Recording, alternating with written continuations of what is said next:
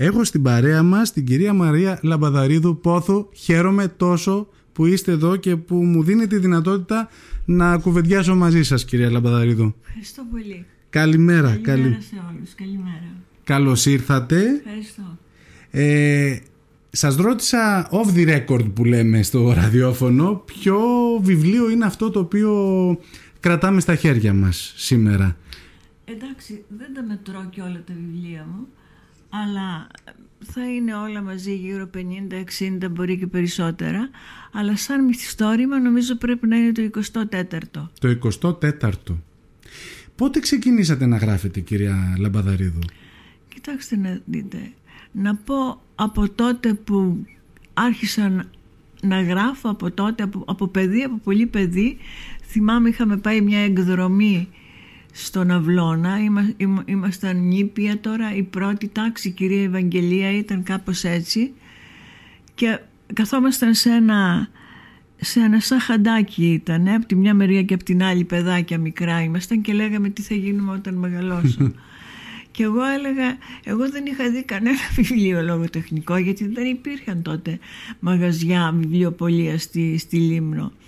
Και είπα και έλεγε ο καθένας τι θα γίνει όταν μεγαλώσει και εγώ είχα πει εγώ θα γράφω βιβλία και το θυμάμαι ακόμα σαν να είναι χτες. Δηλαδή αυτή την απάντηση που έδωσα τότε στα τόσα μου χρόνια έξι ξέρω εγώ πέντε επτά ίσως δεν θυμάμαι πια και δεν είχα δει κανένα βιβλίο. Ωστόσο έδωσα αυτή την απάντηση. Εγώ θα γράφω βιβλία αυτό δεν θυμάμαι τίποτα άλλο από εκείνη την ηλικία. Θυμάμαι μια φορά που η κυρία Ευαγγελία μας είχε πάει εκδρομή εκεί στον Οβλώνα και ήταν η στήλη, αν εσείς δεν θα θυμόσαστε γιατί είσαστε νέος, ήταν η στήλη που, που ε, του φέκιζαν τους, εκείνους που ήθελαν τους καταδικασμένους σε θανατο Δηλαδή εκεί του φέκιζαν τους ανθρώπους, τους έδωναν τα μάτια και εμείς πηγαίναμε εκδρομή και η κυρία Ευαγγελία μας είπε να μην γυρίσουμε από εκεί να δούμε. Αλλά εμείς αφού μας το είπε ακριβώς γυρίσαμε να ακριβώς, δούμε. Σας, ε, ναι, ναι, ναι, Γυρίσαμε να δούμε έστω να, να την ξεγελάσουμε να δούμε. Και εκείνη την ώρα κυλούσε στο στήλο ένα αυλάκι αίμα. Ακόμα το θυμάμαι. Και αυτό το αυλάκι αίμα που το είδαμε έτσι ζωντανό και πολύ δίπλα μας σε όλη μου τη ζωή και μέχρι σήμερα ακόμα όταν απλώνω την άσπρη σελίδα υπάρχει ένα αυλάκι αίμα. Έρχεται αυτή η εικόνα Δεν στο μυαλό. Δεν έχει φύγει ε. ποτέ από το μυαλό μου. Ναι. Και άλλες, αλλά γιατί έζησε εκείνα τα χρόνια τα δύσκολα εκεί. Αλλά θέλω να Είσαστε πω... γέννημα θρέμα λιμνιά. Η μητέρα μου είναι λιμνιά, ο πατέρας μου ήταν με μικρασιάτης πρόσφυγας mm-hmm. από, από το Μαρμαρά της ε, Προποντίδας. Αλλά θέλω να πω ότι γεννηθήκατε εδώ ναι, ναι, και, και μέχρι κάποια εδώ. ηλικία ήσασταν εδώ, στην Ναι, ναι, ναι, γέννημα θρέμα λιμνιά, ναι, ναι, ναι, ναι. Μάλιστα. Τώρα πάμε στο βιβλίο, το καινούριο, το Σμαραγδένιο βουνό, το οποίο μου έκανε τόσο εντύπωση καταρχάς ο τίτλος του και θέλω να μου πείτε η έμπνευση του τίτλου από πού Το βουνό έρχεται. αυτό είναι πραγματικό βουνό και ήταν στη Λίμνο, δεν ξέρω ακριβώς ποιο μπορεί να ήταν και λεγόταν στην αρχαιότητα λεγόταν χρόνος. Ε, βουνό χρόνος και αυτό το, βρήκα, το είχα βρει στον Απολόδωρο όταν έγραφα την υψηπίλη μου που έκανα έτσι έρευνες να βρω στοιχεία να βρω στοιχεία πραγματικά δηλαδή γιατί η υψηπίλη θεωρείται μύθος αλλά δεν είναι καθόλου μύθος είναι πραγματικό γεγονός τα γεγονότα με την υψηπίλη. Λοιπόν αυτό το βουνό που μπορεί να ήταν ή να μην ήταν αυτό σε μια εκδρομή πάλι που πήγαμε με το σχολείο ήμουν τότε πρώτη γυμνασίου νομίζω 13 χρονών κάπως έτσι ήμουνα και με μια φίλη μου τη Βέτα, συμμαθήτρια πήγαμε εκδρομή και εμείς φύγαμε από τα παιδιά και προχωρούσαμε προς το βουνό σαν να μας, σαν να μας καλούσε, σαν να, μας, να ήταν ελκυστικό έτσι σαν, σαν να μας μάγευε. Πηγαίναμε προς το βουνό είχε βρέξει θυμάμαι, θυμάμαι τις εικόνες σαν να είναι χτες. Είχε βρέξει και οι πέτρες και αρχίσαμε να ανεβαίνουμε. Και το χώμα ήταν μαλακό.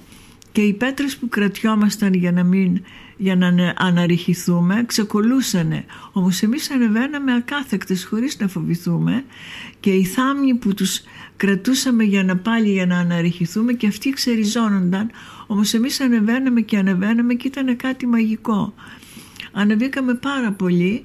Θυμάμαι ο, ο γυμναστής μας ένας Λούλης που, που ήταν τα χρόνια εκείνα και όλα τα παιδιά από κάτω μας καλούσαν αλλά εμείς είχαμε τόσο ανεβεί που δεν ακούγαμε τη φωνή και βλέπαμε μόνο τα χέρια τους που μας καλούσαν αλλά εμείς ανεβαίναμε και ανεβαίναμε ώσπου κάποιες δεν γυρίζαμε πια πίσω να δούμε γιατί φοβόμασταν. Αν γκρεμιζόμασταν θα γινόμασταν σκόνη.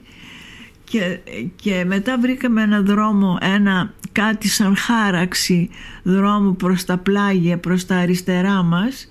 Και σταματήσαμε να ανεβαίνουμε και πήγαμε από αυτό σαν, σαν ένα μικρό δρομάκι ήταν πάνω στη, στην, στον κρεμό και περπατήσαμε εκεί και βγήκαμε.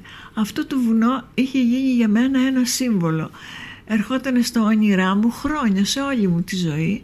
Ερχόταν έτσι πότε κρυστάλλινο, πότε, πότε με άλλα υλικά μιας άλλης επικράτειας, υλικά του ονείρου ας πούμε, με χρώματα της ήριδας. Ήτανε πότε ήταν κλειστό, κατάκλειστο, απρόσιτο, πότε ήτανε ε, μ' άφηνε να χαμήλωνε για να ανεβώ κι εγώ και μ' άφηνε να, να κυκλοφορήσω μέσα στα σπλάχνα του που, κατοικούσε, που τα κατοικούσαν πλάσματα που δεν ήταν άδειο.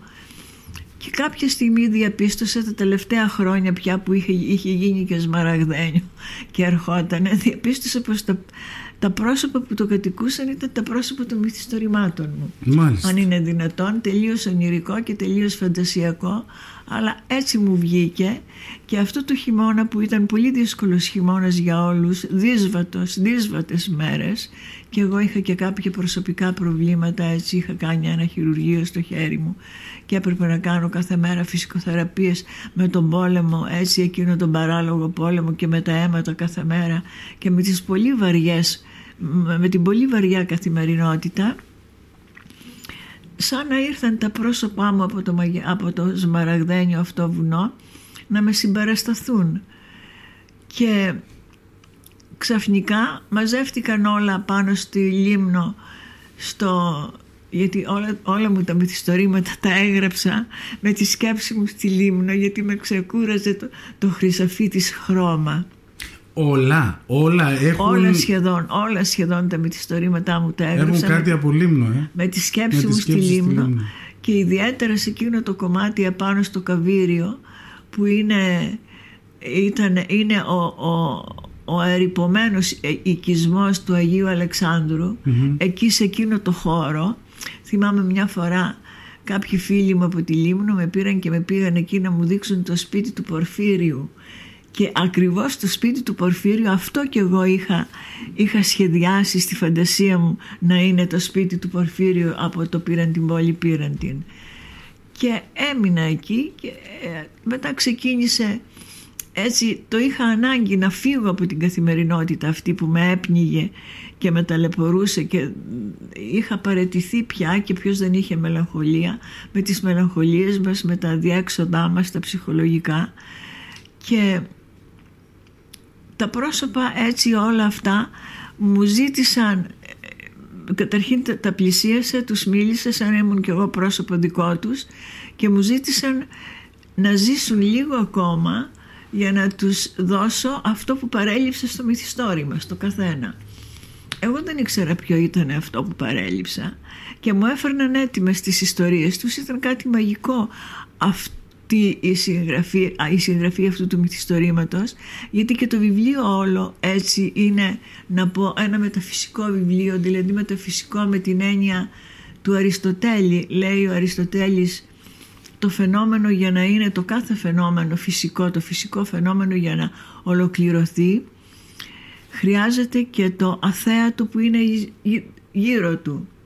Για να καταλάβω, επειδή δεν έχω διαβάσει το, το βιβλίο σας, συναντάμε μέσα σε αυτό ήρωες που έχουμε γνωρίσει σε προηγούμενα σε βιβλία όλα μου τα σας.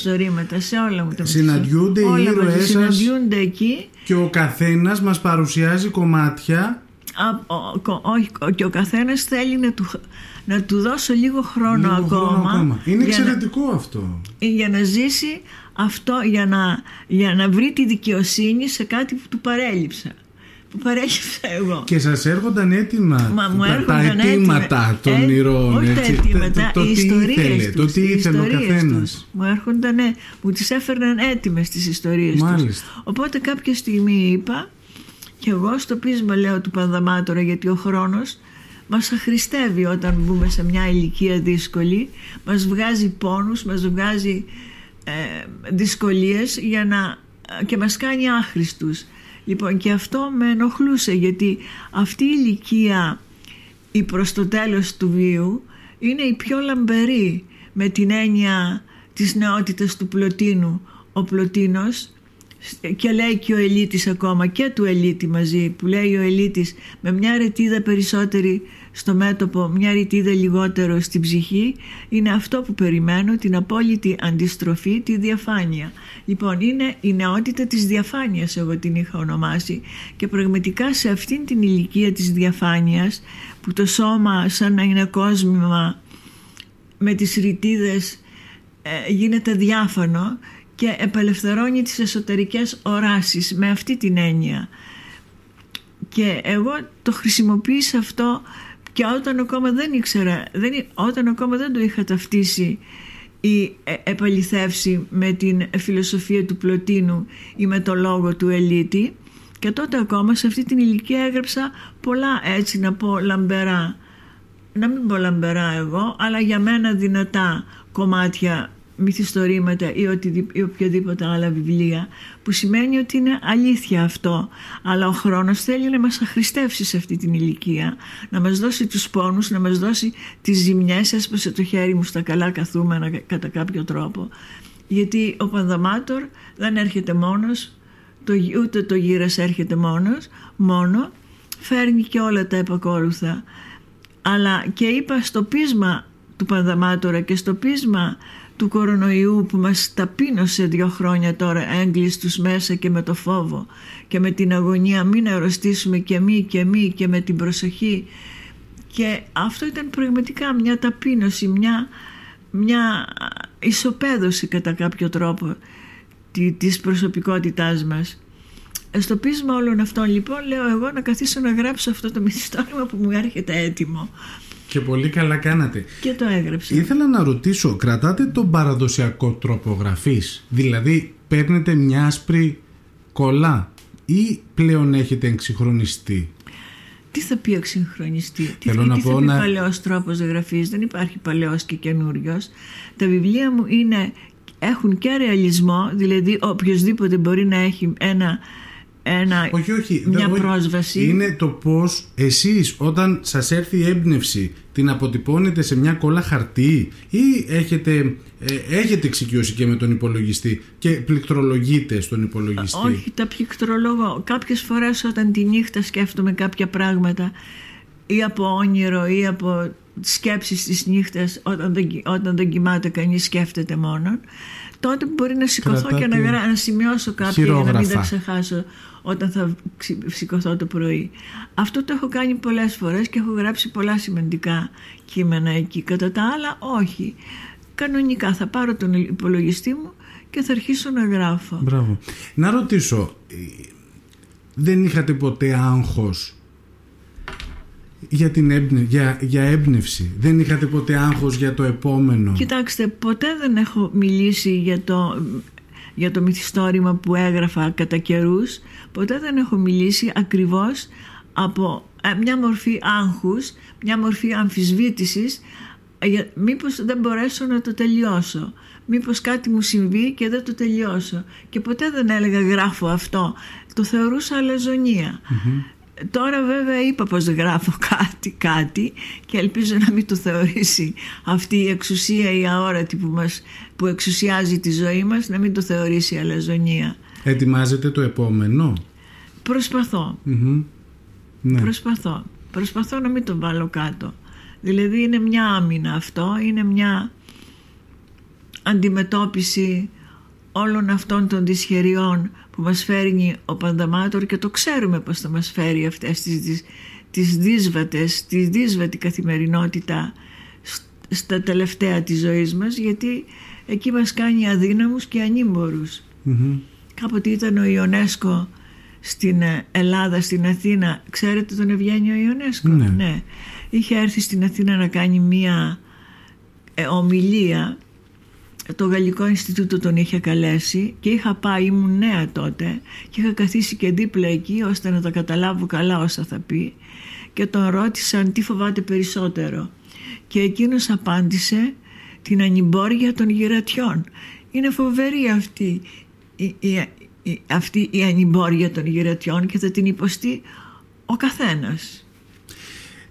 Και η αλήθεια είναι ότι όσο και να το σκέφτεσαι, αν δεν το βιώσεις, έχω δεν την αίσθηση ότι δεν το καταλαβαίνεις. Αυτό είναι σωστό, αυτό είναι σωστό, αλλά είναι κάποια άτομα πιο έτσι που ζουν έτσι σε ψυχικούς διαδρόμους και ε, αναζητήσεις και ανιχνεύσεις. Είναι κάποια άτομα που το διαισθάνονται αυτό. Και από πολύ νέοι ακόμα διαισθάνονται αυτό που θα ερθει Θυμάμαι πως πάντα με, έβλεπα τους ανθρώπους γύρω μου όταν ήμουν νέο κορίτσι. Έβλεπα τους ανθρώπους γύρω μου και είχαν ρητίδες. Και έλεγα Θεέ μου θα γίνω κι εγώ άραγε έτσι δηλαδή μου ήταν κάτι αποκρουστικό δεν μπορούσα να το βλέπω και μετά σιγά σιγά τις αγάπησα τις ρητή δηλαδή μετά σιγά σιγά εξοικειώνεσαι, συμφιλιώνεσαι αποδέχεσαι και απελευθερώνεσαι. Και είναι θεωρώ βέβαια και ευλογία το να ζήσεις όλη την πορεία της ζωής. Το να σου δοθεί δυνατότητα να ζήσεις κάποια χρόνια.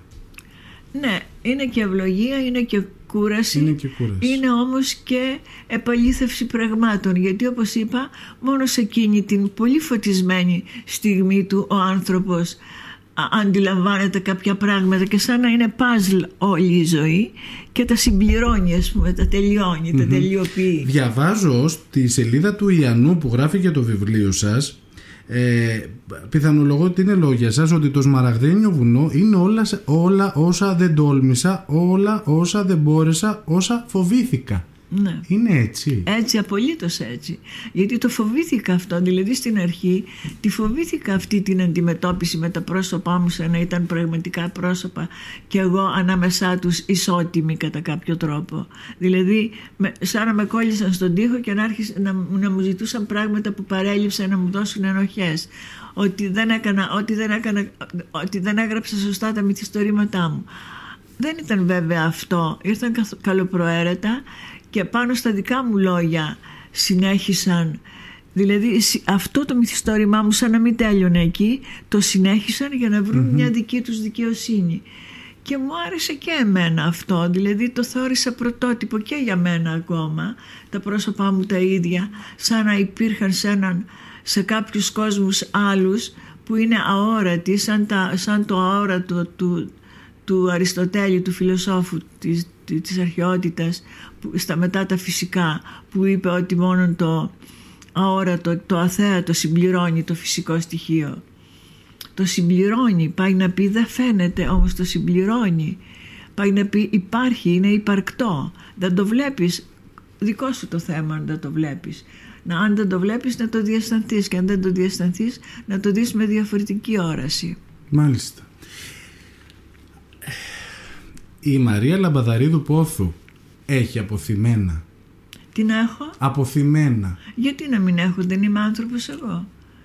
Δεν έζησα σαν όλους τους άλλους ανθρώπους. Το ότι έγραψα πέντε βιβλία δεν με κάνει ξεχωριστό άνθρωπο.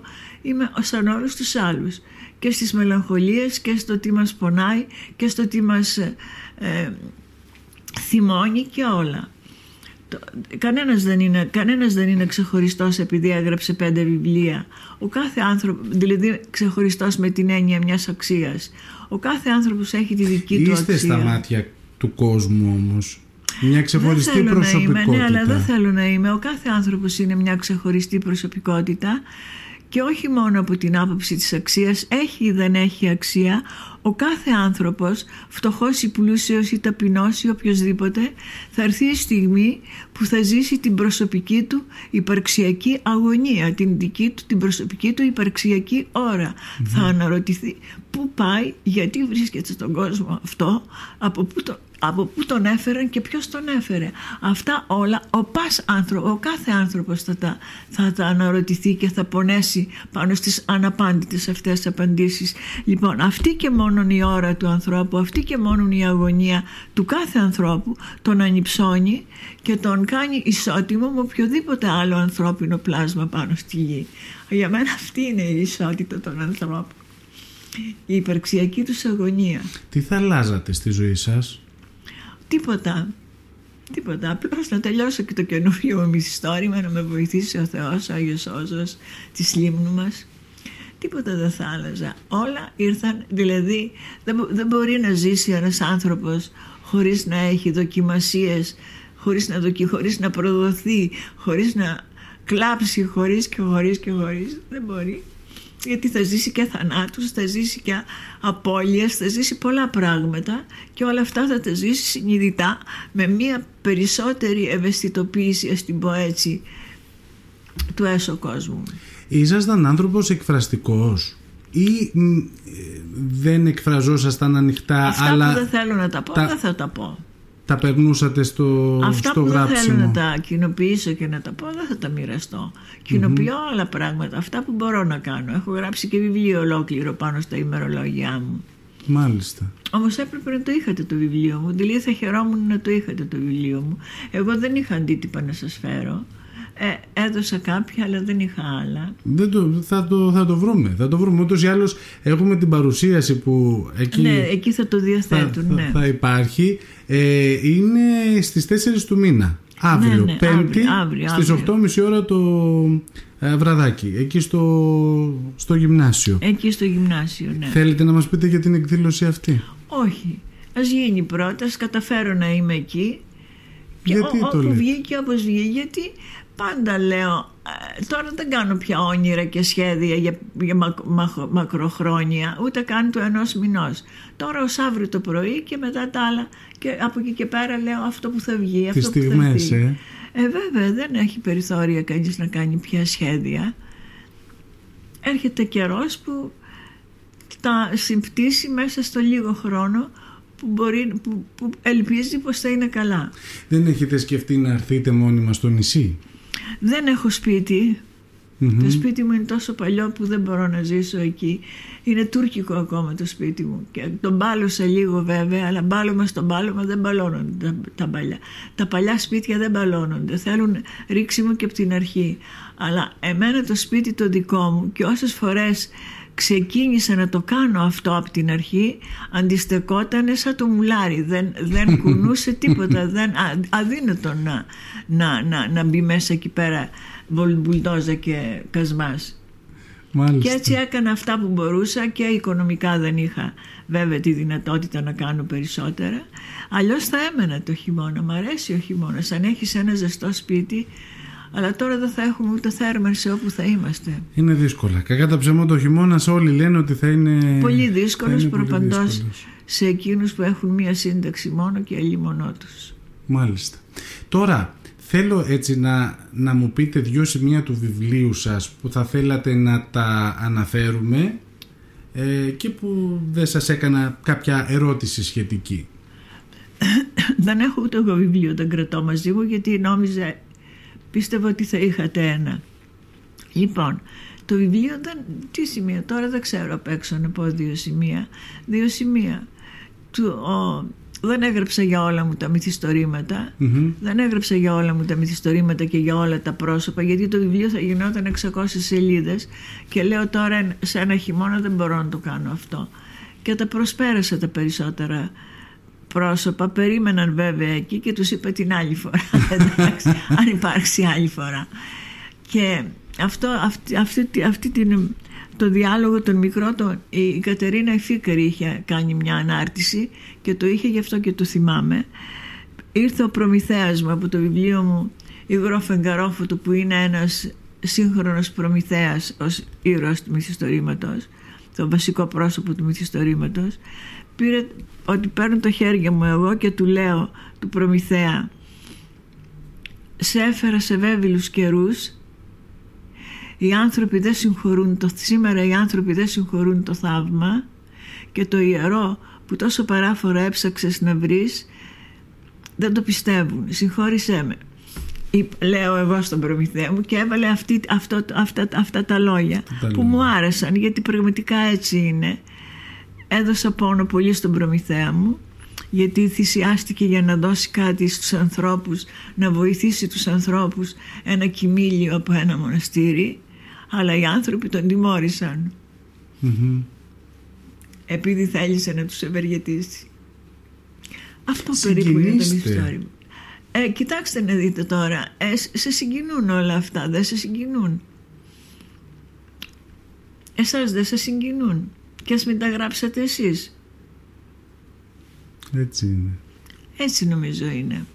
Αλλιώς δεν έχει νόημα να βγει στον αέρα ένα βιβλίο και να βγει στον αέρα μια παρουσίαση αν δεν συγκινήσει. Η συγκίνηση είναι η μαγεία του λόγου. Είστε εξαιρετικοί. Εγώ σας γνωρίζω έτσι από κοντά και μου δίνει τη δυνατότητα να σας μιλήσω πρώτη φορά. Έχουμε μιλήσει στο τηλέφωνο, αλλά είναι η πρώτη φορά που, που μιλάμε από κοντά έτσι και στον αέρα. Ε, ναι, αλλά λυπάμαι που δεν έχετε το βιβλίο. Δηλαδή, θα ήθελα, εάν μου το λέγατε, θα έφερνε το δικό μου. Δεν πειράζει. Δεν πειράζει. Ξέρετε, καμιά φορά και για τον κόσμο, ο κόσμος ίσως δεν έχει διαβάσει το βιβλίο και εγώ σκέφτομαι ότι μέσα από τις δικές μου ερωτήσεις που δεν έχω απόλυτη ναι. εικόνα ναι. ίσως και ο κόσμος ε, ναι, κατανοεί μπορεί να πληροφορηθεί κάποια πράγματα διαφορετικά πληροφορίες περισσότερες από αυτή την άποψη Θέλω να σας ευχαριστήσω πάρα πολύ για το χρόνο σας που ήσασταν εδώ και που μιλήσαμε. Θέλω να πω στον κόσμο ότι οι εκδόσεις Πατάκη και ο ΕΠΑ Δήμου Λίμνου σε συνεργασία με το Βιβλιοπωλείο Κύβος αύριο 5η 4 Αυγούστου στις 8.30 θα μας παρουσιάσουν το νέο σας βιβλίο. Ναι, θα ακουστεί και μία, να σας διακόψω μισό λεπτό. Ε, πήρε, κατάφερε ο κύριος Διογέννης Σιπουρίδης θα κάνει το ηχοληπτικό και κατάφερε να πάρει ένα κομμάτι από, το, από την ψαλμοδία μέσα από την Αγία Σοφιά όπως ακουγόταν ακριβώς μέσα στην Αγία Σοφιά 1500 χρόνια πριν. Αυτό είναι μια τεχνολογία, μια έτσι πρωτοποριακή να την πούμε και μαγική θα την έλεγα. Οι επιστήμονες, επιστήμονες από το Πανεπιστήμιο Στάμφορντ πήρανε τα μόρια του ήχου πάνω από τις επιφάνειες της Αγίας Σοφιάς τους επεξεργάστηκαν τα μόρια αυτά και ανασύνθεσαν την ψαλμοδία και αυτό που θα ακουστεί θα είναι πραγματικά κάτι μαγικό την ώρα που μιλάμε για την, για την Αγία Σοφιά. Εντυπωσιακό. Η δέσποινα, η δέσποινα, οι δύο δέσποινες της φιλολογίας, η δέσποινα Κωνσταντιου και η δέσποινα Παπαδοπούλου θα μιλήσουν για το έργο και για μένα. Ήθελαν να κάνουν όλη τη διαδρομή να μην σταματήσουν, να μην μιλήσουν μόνο για τους Μαραγδένιο αλλά να πούνε κάποια πράγματα για όλη μου τη διαδρομή από τη Λίμνη Σας αγαπούν ιδιαίτερα έχω την αίσθηση. Πολλοί κόσμος με αγαπάει ιδιαίτερα και το διαστάνομαι και το καταλαβαίνω. Καταλαβαίνεις όταν άλλος σε αγαπάει ή αν είναι υποκρισία αυτό και δεν είναι υποκρισία.